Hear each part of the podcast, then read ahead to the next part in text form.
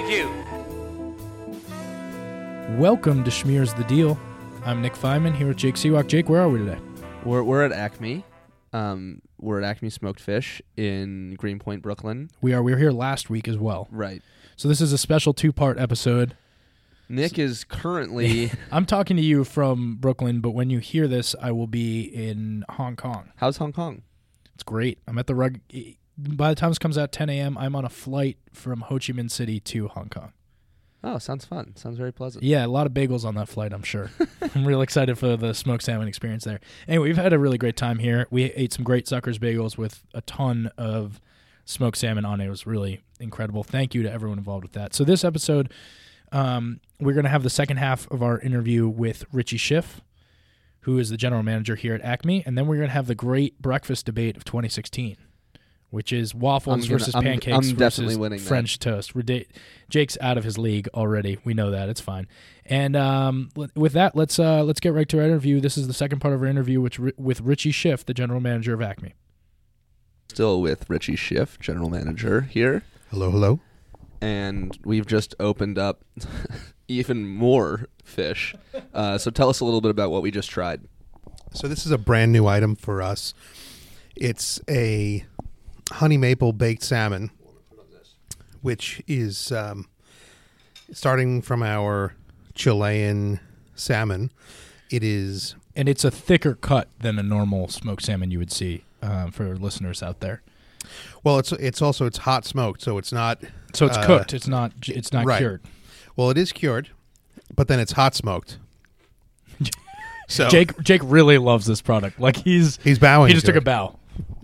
I put a little bit on a cracker. It is. It's really unbelievably tasty. Thank you. Um, so it's it's got a coating of, of honey and Right. maple and some salt and sugar, and it's hot smoked. So, and we, we put a little extra smoke on it, and it really gives it a great color. The outside, Yeah, it's really the color is amazing, and also um, the smokiness. So the first bite is a little sweet, and then once as it keeps going, it uh, it's really really amazing, and it's it's a thick cut, which is to me is one of the bigger bigger aspects of it. yeah. This is this is something we just developed um, for Costco, and it's going to be there starting this weekend.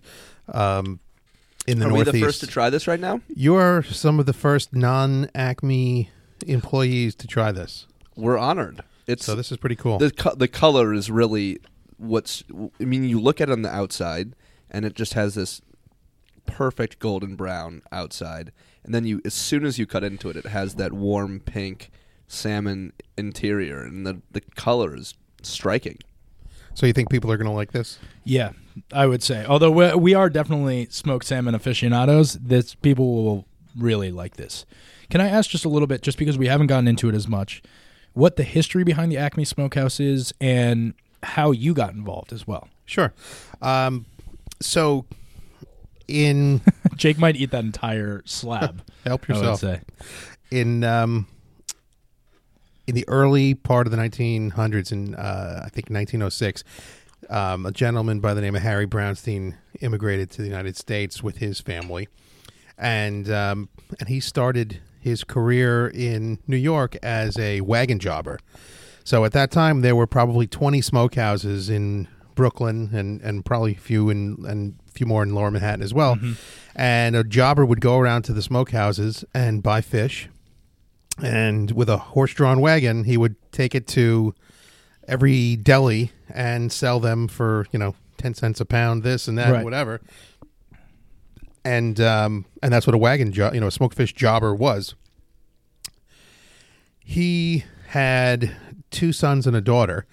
Um, his sons and daughter worked with him, and their dream was to open up their own smokehouse. And um, one of Harry's children, Charlotte Brownstein, she married Ruby Caslow, who was also a jobber.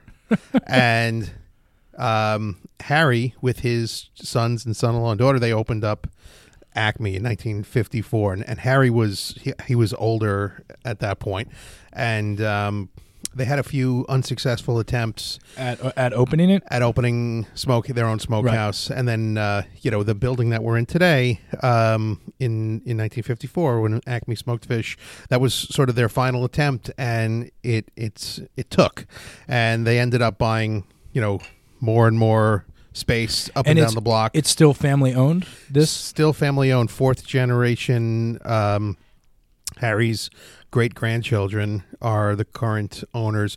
Actually, generations three and four are currently active Wow. in the business. and um, this is the second biggest smoked salmon processing plant in the country. Is that correct? Right. Behind your Well- one in North Carolina, right? Right. Our number, the number one is is our plant in North Carolina, which uh, opened about a year ago as just a facility to produce cold smoked salmon. This this facility here produces both cold and hot smoked fish, not only salmon, and we also do um, we do salads here. We also import products, and we uh, we use this as our main distribution hub and fulfillment area. with something so large and so large scale, and we saw this when we were downstairs because you do a great job of, of this, is how do you maintain quality control with something so large? So we have um, we have a lot of really good people, and that is one of our biggest assets. So um, our quality control department globally works out of Brooklyn. Um, So food safety and quality control R and D they're all headed out of Brooklyn, but um, we have people in North Carolina weekly. We have people traveling down to Chile regularly. Just as a quality control aspect. Yeah, and we have great people down in those facilities as well. Uh, we didn't talk about Florida, but we also have a, a factory in Florida, which is at this point mostly a distribution facility, but we also do produce a lot of um, local specialties down there. So we'll do smoked mahi mahi. Wow. Um, we do a smoked fish dip with you know with um, mahi jalapenos, um, whitefish. It's if you go down to like Islamorada and you're sitting at a at a bar Eating that that's coming from you guys? You're eating smoked fish dip. It's probably coming from our factory in That's Florida. that's amazing. Uh, you mentioned this briefly, but just I guess for curious listeners out there, what is the biggest danger or problems that you can encounter smoking this much fish or bringing processing this much salmon and, and whitefish and other things? So the the biggest thing that we have to watch out for um, is uh, is a food safety threat known as listeria, which is a, it's a bacteria, and And it's taken down a couple of companies recently, specifically Blue Bell Creameries and other things in the last year. Sure. Yep. And that, and you know, I know in talking to, um, you know, Jeni's ice cream was another one. Right. Um, you know, in talking to a lot of people like that, that was their first time really going through it, and um, you know, I'm sure that every one of those companies is laser focused on it now and is Right. you know is taking um, a lot more food safety measures and spending a lot more money on procuring the right raw materials and and tracking and testing and um, you know um, we in North Carolina we have two laboratories we have a we have a lab in the facility and then exteriorly um, we have a, a micro lab that's in our administrative building not connected to the facility and we do a ton of testing um, uh, you know that's this is one of the reasons why we opened our own cutting house in Chile be- is because we have a lot of proven methods that keep a clean environment and clean raw material And, and you And- wanted to make sure you had that from the beginning. Exactly. We we trust we trust our own to do the you know the preparation and the cutting, and uh, which is why you know we're um, gaining a lot of traction as a um, as a source for clean Well, fish. you can see it the second you step in downstairs. You can see that there is a very high level of attention being paid literally to each individual piece of fish. It's pretty remarkable. yeah. Um, and also the way I dressed you guys up to come into the factory. I had to wear a beard guard.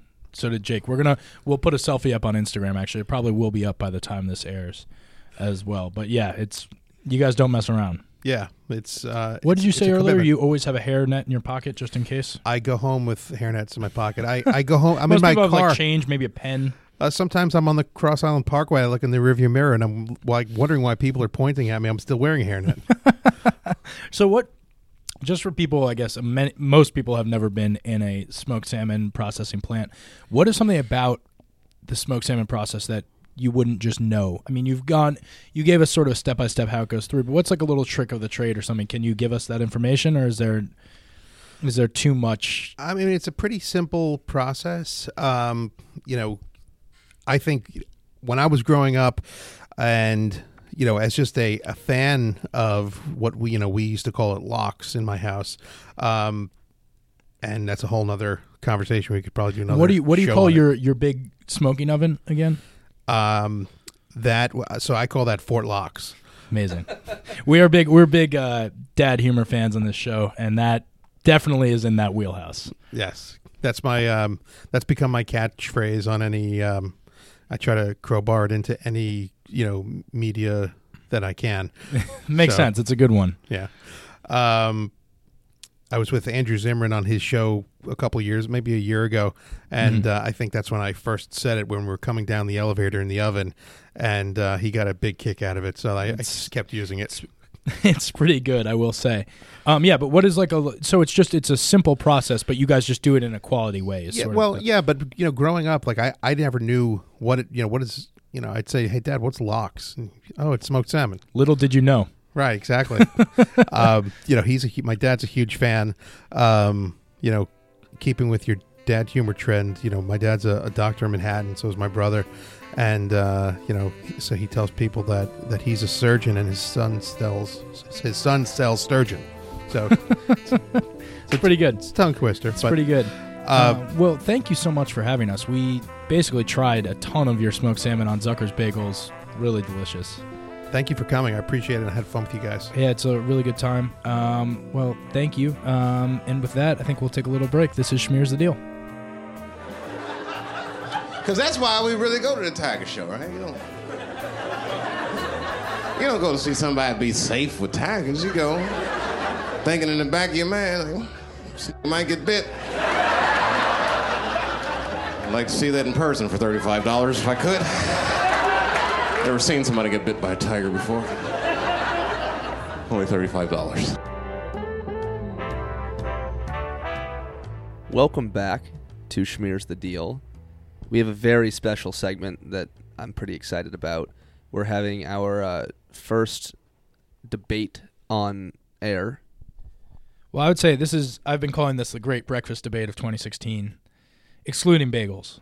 But I, but uh, this stemmed from an argument I got in on Twitter, unfortunately, which I never argue on Twitter. It's a clean place for me. But So I'm going to be taking the side of pancakes. You'll be taking the side of waffles. And we're very honored to still have Mr. Schiff around to kindly moderate this debate and make sure Nick doesn't step out of line. Now I'm back to I'm Mr. Schiff now that I'm Mr. the Schiff, yeah, the uh, moderator, moderator. he's sucking up though. That's sort of you, he knows how to play the crowd. I sensed that. I will say that your hair looks just really amazing today. What do you do with it? I see. A little coconut oil? It's actually uh, it's actually salmon oil. Yeah, he just rolls around and smoke and smoke salmon. That's how, sort of how it, how it goes down. All right. Uh, well, Jake really wants to do an opening segment or an opening, I guess, argument in defense of pancakes. All I need to say this, it, all I need to say about waffles is this: you have the normal breakfast foods, and then you have innovation. Waffles are innovation. They are a breakfast food, a batter that could be, you know, a dumb little circle like a pancake, but they have created it so it has its own perfect little syrup reservoir that you can get on each bite. It's very important. It allows you to regulate, it allows it to stay not soggy and keep as much of the syrup as you want or need in it. It's it's far and away. It's just the most advanced. It's not even. It's not. Jake's trying to get the microphone back. It's not even. I'm not even filibustering. It's it's such a advanced version of French toast, which is I, we're not. No one's taking French toast side, but I just want to say French toast is literally just a glorified piece of bread, and pancakes are a lesser version of waffles. Don't buy into the hype. Jake, All right. So I first want to address when you said that pancakes are only a dumb circle. That's something I want to address immediately. Pancakes can take any shape, any size. I've seen huge ones, I've seen small ones, I've seen Mickey Mouse pancakes, I've seen like Disney princess pancakes. Are Mickey Mouse pancakes not just a series of circles? it's not just one dumb small circle like you said before. It's a it's like our I can't think of a counterpoint to that immediately. But three three squares next to each other isn't just a square. The thing about pancakes, they can be crunchy, they can be soft, they can be fluffy, they can be firm. The syrup can be spread out evenly across the entire thing instead of clumps of syrup being in some cells and no syrup being in other cells and melted butter being in some I, cells I find it hard to to get the the syrup spread evenly on pancakes because you do get saturation points. Yeah, I agree. Whoa, whoa, hold on. I'm just saying. Yeah, I just, I just, neutral moderator. I just slipped him a twenty under twenty under the table.